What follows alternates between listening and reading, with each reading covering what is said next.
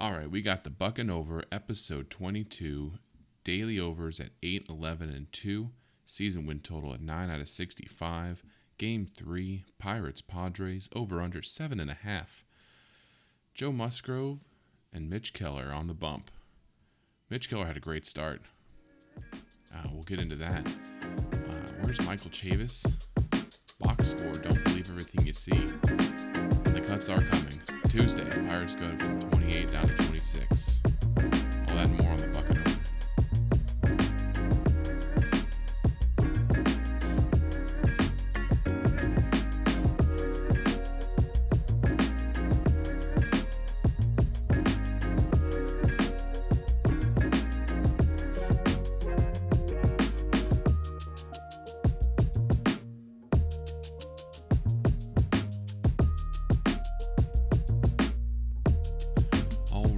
Sunday afternoon, kids game at the ballpark. Come get your posters.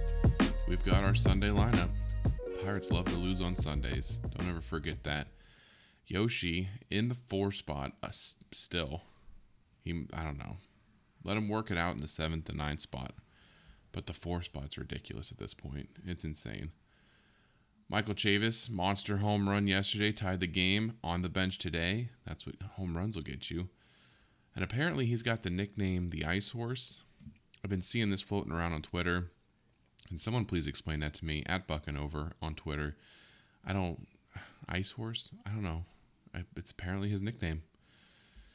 So the game recap, not much to recap because both pitchers did actually very well today. Uh, top of the third, Machado, who's still really good at baseball, singled, scoring Aaron uh, Austin Nola, not Aaron Nola. He's a pitcher for the Phillies. Austin Nola, one nothing.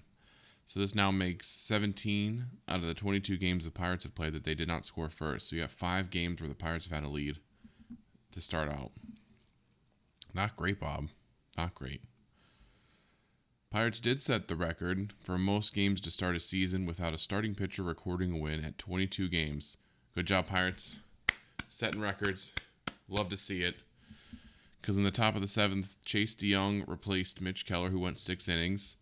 And in the top of the seventh, Grisham singled, scoring Austin Nola and CJ Abrams. And that made it 3 0. Bottom of the seventh, though, Pirates came back, started battling. Old Buckos Perez singled, scoring Suwinski, made it 3 1. And then Chavis pinch hit. And what do you know? Sack fly. Bryan Reynolds scored 3 2. Pirates had bases loaded, no outs, and they got one run out of it. It's not great. Top of the ninth, Stratton comes in. CJ Abrams, sack fly. Jose Azocar scored, made it 4 2. And then Yajure pitching on his birthday. Happy birthday. Uh, Cronenworth singled, scoring who else? Austin Nola. believe he had three runs. Scored 5 to 2. So we got to the seven, but we had the hook, seven and a half. No Pirates win. No over. Double loss. Double bummer. Double bubble. All the bad things. Mitch Keller, though, six innings pitched, five hits, one earned run, five Ks. I mean, that's like we've said, but like I've like we, there's two of us. Like I've said on this podcast before, Mitch Keller is who he is. He's gonna pitch well some games, and other games, good teams will expose him. I don't think the Padres are necessarily a great team without Tatis. They have a couple batters. I was Hosmer in today. Yeah, he was. Um, Padres have a decent lineup, but I think Mitch Keller can do well. I think he also can do very poorly. Like I said, solid number three guy. Joe Musgrove though outdueled him, which is why he couldn't get the couldn't get the win. Seven innings pitched, seven hits, one earned run, eight strikeouts. Big game Joe. He's he's a very solid pitcher. He's a very good pitcher. Um, Bryan Reynolds looked a lot better. He got a knock. He's working at bats. He's getting on base. He's getting walks. He's scoring. Austin Nola had. Yeah. All right. So this is what I want to get into about reading the box score. You look at the box score, you see Yoshi Tsutsugo had. Where's he at? Oh, this is the wrong game. No wonder I'm so confused. Oh my gosh, how embarrassing that is. I pulled up the wrong freaking game. All right, Hosmer was in, yeah, Austin Nola, three runs. Okay. All right, so anyway, back to the box score. Yoshi Tsutsugo had two for four day, two hits. You're going, oh, good, he's figured it out. He's now batting 194. Wrong. His two hits were garbage. First one hit off a pitcher, he barely got to first. Second one was a bleeder against the shift. Eh. Box scores can be deceiving. Don't just go and look at the box score and think somebody had a decent day. You gotta, you know, it's what's nice about watching the games. You get a feel for it. You can see players are still struggling, even if they get two lucky hits. Luck does come into play. Ask Mitch Keller, who has outstanding peripherals, outstanding stats, but he's just getting unlucky. Today, he showed he looked well. Also hit 100. I think it was the end of the sixth inning. He was blowing them 100 miles an hour. That's what you do when you have nothing left in the tank for sliders. You just start throwing as hard as you can with accuracy. Uh, Michael Chavis not in the lineup because you hit a home run, you sit the next day, I guess. But who's, you know, to that, who's hitting better than Michael Chavis? Chavis right now, 286 average. You got Hayes, 333, Vogelbach, 292, who went 0 for 4 today. Gamel, 230.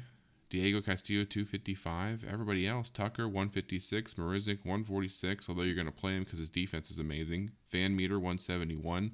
Bryan Reynolds 203, but you just extended him, so you, are definitely going to play him. I mean, I don't know. Cuts are coming. Cole Tucker, I think, knows it.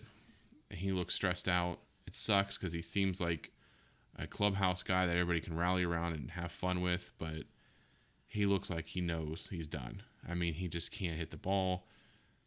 I don't know. They put him in right field. He's not a right fielder. You can tell that the difference when Gamel and Marisnick are making plays out there versus some of these guys they're putting out in right field. And it's not just Cole Tucker. They put, you know, Hoy Park out there. I mean, you just tell the difference between the real outfielders and just guys who are athletic, doesn't don't necessarily know how to play the position. My prediction for the cuts, Cole Tucker probably gone, and then you take either Fletcher or Howard. Those are your two guys that are gone. That's just my opinion. We'll see what happens. I think that's Tuesday. Pirates are 9 and 13. Daily overs at 8, 12, and 2. There's no game tomorrow, so our next game is going to be Tuesday night in Detroit. Tigers are 7 and 14 coming off a series in Los Angeles. They dropped 2 of 3 to Dodgers. Bryce Wilson versus Michael Pineda. Those are the scheduled starters.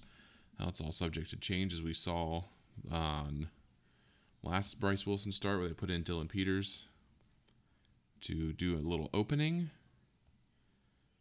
Did we have any bad teams win today? We had the Orioles win today, but that was their second game in a row. The White Sox lost. Let's go a little around the league. Cubs beat the Brewers 2 0. How about that? Diamondbacks had the lead until the Cardinals came back and rallied. Rangers beat the Braves. Are they a bad team? I guess they just spent all that money. They're 8 and 14. Reds are a garbage team at 3 and 19. Good luck being a Reds fan. Nationals beat the Giants 11 to 5. Guardians and Athletics 7 to 3. Dodgers, Phillies lost to the Mets. Even though Schwarber had some massive home runs. Nice moonshots if you like those. So we got Nationals, we got Cubs, and we got Baltimore Orioles. Do of them play tomorrow? Orioles are playing the Twins. Interesting. Braves, Mariners. That's it. So maybe the Orioles. A little sprinkle on that. We'll look for those all season long. I feel like that'll be a little segment we'll do. Bad teams looking to make good. We'll think of a better name for that. So for the Bucks, no dice today, no over, no win. But you know, baseball. There's another game tomorrow. We're 22 games in. We just turned the page to May. Weather's gonna warm up. The balls are gonna start flying. Or Roger Goodell. I watch too much NFL draft. Rob Manfred's going to get his head out of his ass, get rid of the humidors, juice the baseballs again, and we're going to see some home runs fly. We're going to hit a lot more overs in May. So, like, you know, there's always tomorrow, but not tomorrow. Tuesday night in Detroit. We'll see you there on the Buck and Over.